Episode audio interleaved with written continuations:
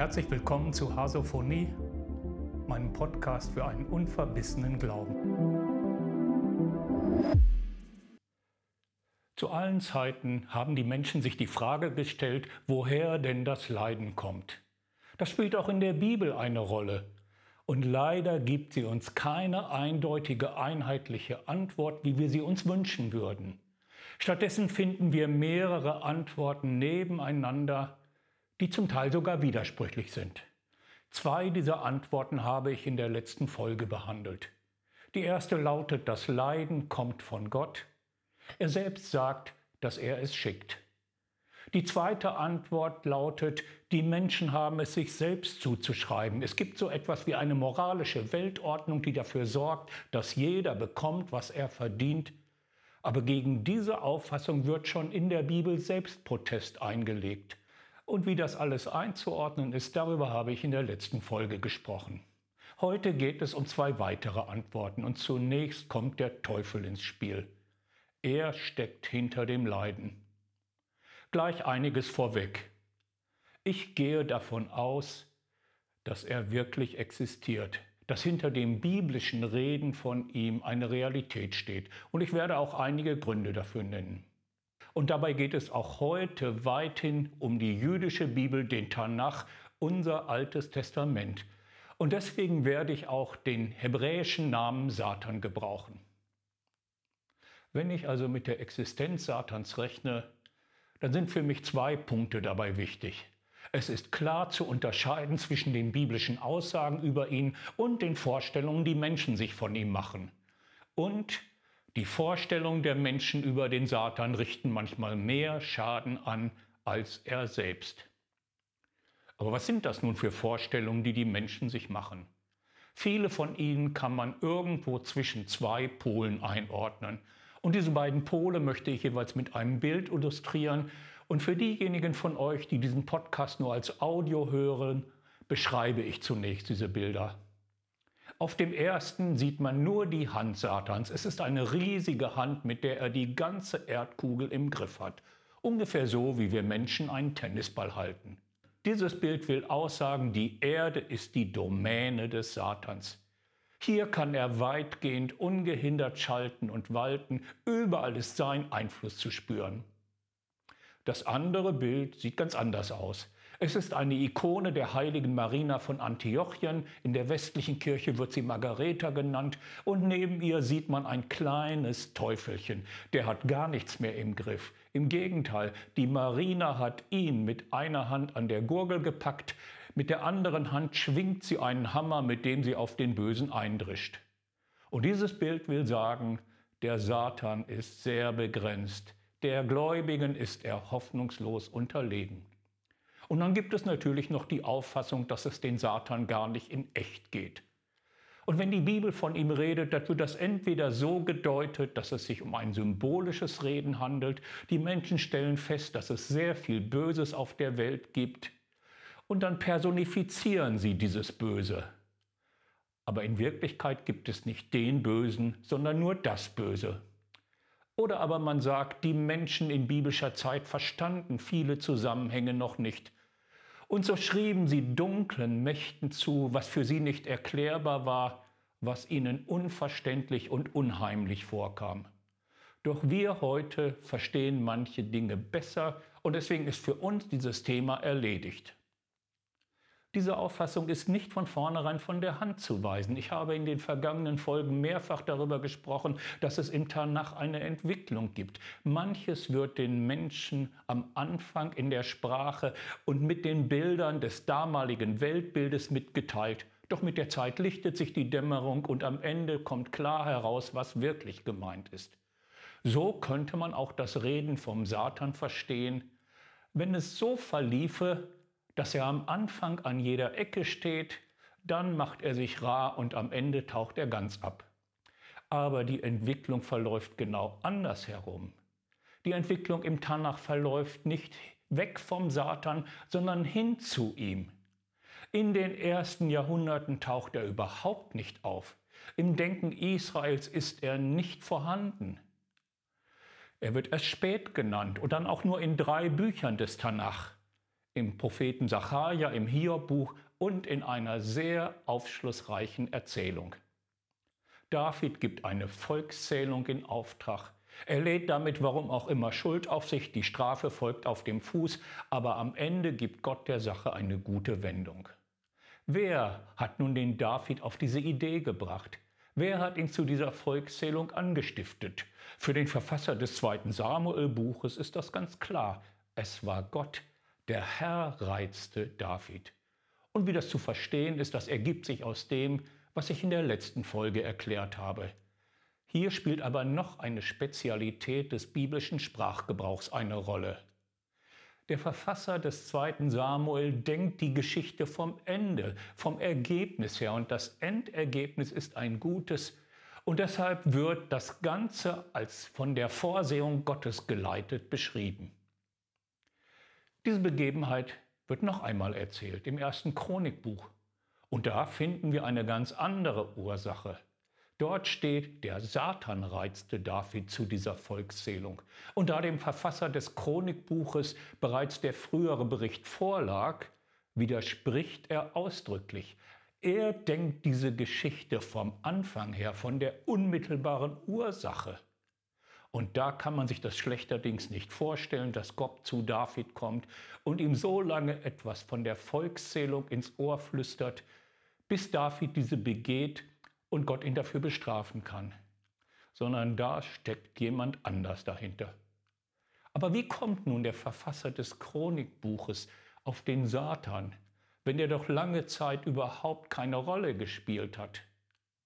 Zwischen der Abfassungszeit der Samuelbücher und der der Chronikbücher hat ein sehr gravierendes, einschneidendes Ereignis stattgefunden. Die Juden waren für einige Jahrzehnte im Exil, der sogenannten babylonischen Gefangenschaft und in dieser Zeit begegneten sie neuen Auffassungen, mit denen sie sich auseinandersetzen mussten. Und das veränderte dann auch ihr eigenes Denken. Eine solche Auffassung war der persische Dualismus. Er lehrt, dass es einen kosmischen Kampf gibt zwischen den guten Mächten des Lichts und den bösen Mächten der Finsternis. Beide werden verkörpert durch einen oberen Gott. Und nun sind zwei Dinge wichtig. Erstens, wenn dieser obere Gott genannt wird, dann sind damit gleichzeitig all die Mächte mitgemeint, die mit ihm im Bund stehen. So ist es auch in der biblischen Rede vom Satan. An vielen Stellen ist nicht nur er selbst gemeint, sondern auch all die Mächte, die sein Werk mit betreiben. Und zweitens wird hier der Finsternis eine eigene Existenz zugeschrieben. Finsternis im geistlichen Sinn ist nicht nur die Abwesenheit von Licht, sondern eine Macht, die sich dem Licht entgegenstellt. Wie auch immer die Juden Elemente dieser Vorstellung genau in ihr Denken integriert haben, das können wir heute nicht mehr im Einzelnen nachzeichnen. Jedenfalls kamen sie zu dem Ergebnis, da ist etwas dran. Manches lässt sich mit diesem Modell besser erklären. Bei manchem menschlichen Leiden begegnet man nicht einem Etwas, einem Schicksal, sondern einem jemand, einem zerstörerischen Willen. Und diese Überzeugung setzte sich durch. Zur Zeit Jesu war sie bereits allgemeingut. Auch Jesus teilte diese Überzeugung. Und das ist für mich ein wichtiger Grund, warum ich hinter dem Reden vom Satan eine Realität sehe. Jesus war keiner, der das Denken seiner Zeit einfach unbesehen übernommen hat.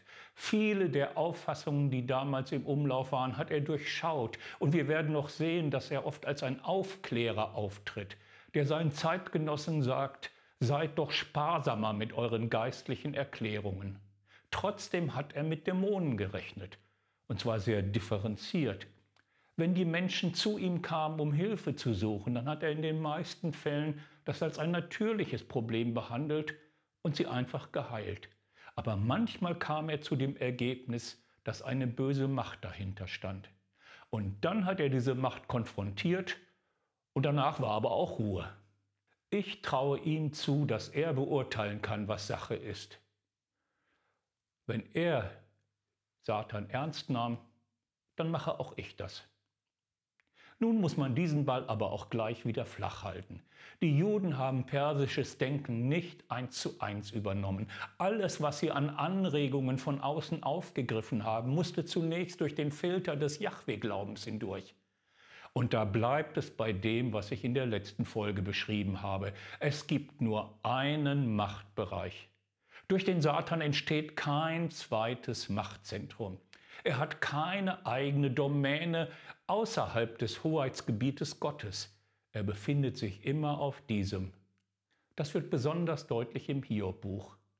Wie bei einem orientalischen Herrscher versammelt sich sein Hofstaat vor Gott und überraschenderweise der Satan mittendrin. Was sucht der denn da? Nun, er hat keinen eigenen Hofstaat.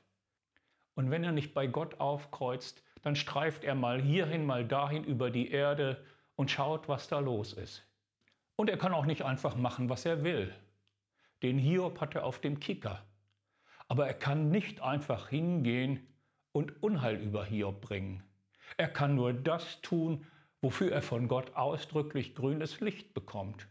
Und auch nur genau in den Grenzen, die Gott ihm setzt. Da fragt man sich natürlich, warum lässt Gott es ihm überhaupt zu?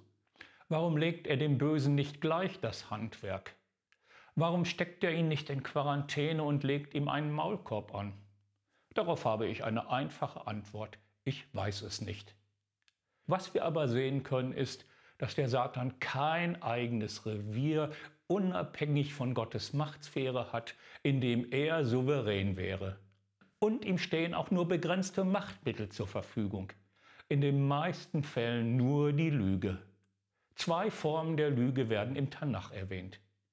Da ist einmal die Anklage. Im Propheten Sacharja schwärzt er den hohen Priester Jehoshua vor Gott an und hat damit übrigens keinen Erfolg. Die zweite Form ist die Versuchung, wie wir es bei David und der Volkszählung sehen. Der Tanach betont nicht die Macht Satans sondern er betont seine begrenzte Macht und Möglichkeiten. Und so haben es Gläubige zu allen Zeiten gesehen. Martin Luther schreibt zum Beispiel, ich trinke ein Kännlein Bier gegen den Teufel, ihn damit zu verachten. Und von den Bildern, die ich euch eingangs gezeigt habe, geht wohl doch eher die Ikone der Marina, auch wenn sie etwas übertrieben ist, in die richtige Richtung. Der Satan ist also ernst zu nehmen, aber nicht zu überschätzen, weil er immer begrenzt ist. Nun gibt es aber auch eine falsche und ungesunde Art, ihn ernst zu nehmen. In der Vorstellung mancher gläubiger Menschen wird er gewaltig vergrößert. Sie überschätzen seine Macht und seinen Wirkungsbereich. Das beginnt bereits in der Theologie, wenn er als Gegenspieler Gottes bezeichnet wird. Das ist er nicht. Gott hat keinen Gegenspieler. In der Liga, in der Gott spielt, gibt es keinen anderen. Satan ist ein Gegenspieler der Menschen. Auch das kann man dem Propheten Sacharja entnehmen. Gott thront über allem. Sein Repräsentant auf der Erde ist der Engel des Herrn. Und vor diesem Engel steht Jehoshua. Dann kommt der Satan dazu, um Jehoshua anzuklagen. Aber wo befindet er sich? Er thront nicht in der Höhe, es gibt keinen zweiten Thron. Er steht aber auch nicht neben dem Engel des Herrn, sondern er steht neben Jehoshua. Und gerade in Bezug auf seine Beziehung zum Menschen gibt es falsche Vorstellungen von seiner Macht. Manche glauben, dass auch wenn sie sich auf keine finsteren Abenteuer anlassen, der Satan ihnen leicht etwas unterjubeln kann. Als ich jung war, wurde eine Zeit lang sehr intensiv vor der US-amerikanischen Firma Procter Gamble gewarnt. Die stellen Waschmittel und so ein Zeugs her. Und es wurde gesagt, dass dahinter Satanisten stehen. Auch das Logo dieser Firma sollte ein satanisches Symbol sein und man wurde sehr davor gewarnt, ja nichts von dieser Firma zu kaufen. Denn wenn man so ein Produkt erwirbt, dann holt man sich dämonischen Einfluss ins Haus. Wenn du in den Supermarkt gehst, dann gibt es durchaus Fragen nach der Herkunft der Waren, die sinnvoll sind. Ist etwas Fair Trade? Stammt es aus biologischem Anbau? Aber was für Leute das waren, die diese Waren produziert haben, das kann dir egal sein. Wenn du ein Waschmittel kaufst, dann ist es ein Waschmittel und sonst nichts. Und wenn du es nach Hause nimmst, dann ist die einzige Wirkung, die dieses Waschmittel hat, dass sie deine Wäsche sauber macht. Sonst nichts. Das entspricht genau dem, was Paulus an die Korinther schrieb. Wenn ihr auf den Fleischmarkt geht, dann müsst ihr euch keine Gedanken darum machen, wo das Fleisch herkommt. Ob es vielleicht aus dem Opfer eines Götzentempels stammt. Lasst es euch einfach schmecken und dankt Gott dafür. Und er begründet das ganz genauso, wie wir es im Tanach gesehen haben. Die Erde gehört dem Herrn und alles, was sie erfüllt. Es gibt nur eine Machtsphäre und das ist die Machtsphäre Gottes. Und der Satan kann nicht einfach kommen und sagen, ist aber mein Fleisch und mit dem mache ich was. Man hat übrigens später festgestellt, dass diese Gerüchte über Procter Gamble von Konkurrenten ausgestreut wurden, um der Firma zu schaden. Solche Vorgänge gab es viele in den 70er und 80er Jahren des vergangenen Jahrhunderts. Man nennt so etwas eine satanische Panik. Solche Paniken gab es zu vielen Zeiten in der Geschichte des Christentums und manchmal hatten sie verheerende Folgen. Wenn man Menschen dämonisiert und in ihnen ein Werkzeug Satans sieht, dann ist es nur ein Schritt, dass man ihnen gegenüber grausam wird. So war es zum Beispiel oft mit den Hexenverfolgungen. Und wenn Menschen glauben, dass der Satan einem leicht etwas unterschieben kann, dann sieht es für mich leider so aus, als ob es in ihrer Sicht leichter ist, vom Satan etwas zu bekommen als von Gott. Das würde natürlich niemand ausdrücklich so sagen. Aber de facto wirkt es auf mich so. Der Satan ist hochinfektiös. Man muss nur in die Nähe von etwas kommen, was mit ihm irgendwie in Verbindung steht, dann kann einen schon etwas anspringen oder etwas auf einen kommen. Bei Gott hingegen muss man vollen Einsatz bringen. Man muss beten, am besten auch fasten, das Ganze mit Ausdauer. Man muss glauben ohne Zweifel und man darf keine Sünde im Leben haben, weil sonst Gebete nicht erhört werden. Beim Satan reicht es hingegen, dass man zur falschen Zeit am falschen Ort ist und den falschen Gegenstand berührt. Dann hat man ein Problem. Ich bin Menschen begegnet, in deren Gefühlsleben war Satan mächtiger als Gott.